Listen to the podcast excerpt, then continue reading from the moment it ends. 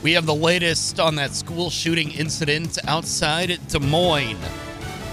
Good evening. I'm Mike Leishner, WSAU News. Officials in Perry, Iowa have confirmed that one person is dead and multiple people were injured after an incident at the high school this morning. Police Assistant Director Mitch Mortvit told reporters that officers responded to the scene at Perry High School, where they eventually found multiple victims and the suspect dead with a self-inflicted gunshot wound. He also announced their next steps going forward. The Iowa Division of Criminal Investigation is serving as the lead investigative agency with assistance from the Perry Police Department, the Dallas County Sheriff's Office, the FBI, the ATF, and the Dallas County Attorney's Office. The identity of the suspect was eventually revealed to be 17-year-old Dylan Butler. Butler was armed with a pump-action shotgun and a small-caliber handgun.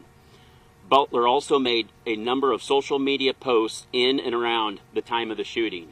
Law enforcement is working to secure those pieces of evidence. Current evidence suggests that Butler acted alone. Police have said that there are 6 victims in total, one of them deceased, the other 5 being treated at local hospitals. Closer to home, the Wisconsin Department of Justice is going to be investigating a fatal incident that occurred in Rothschild. During a welfare check at a Rothschild residence Wednesday night, officers contacted a person who ran into a bathroom and showed a firearm. A statement from the Justice Department said the person then shot themselves. After being transported to a hospital, that person died. No officers were injured during the incident.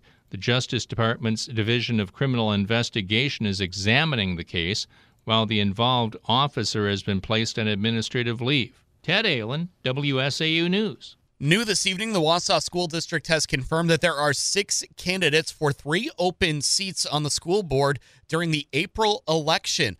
All 3 incumbents, Cody Nicolai, Pat McKee, and Karen Vandenberg, will be running for another term, while the candidate pool also includes Jane Rouche, who previously served on the board.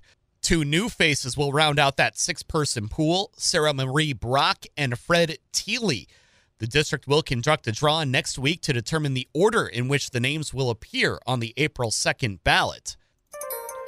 Now the News 9 forecast for central Wisconsin for the rest of tonight. We'll see a low of 18 with partly to mostly cloudy skies. Mostly cloudy and mild for your Friday with a daytime high of 32 and a southwest wind at 5 to 10.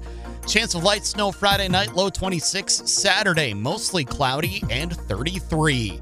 Milwaukee Bucks basketball coming up a half hour from now as the Bucks will take on the Spurs deep in the heart of Texas.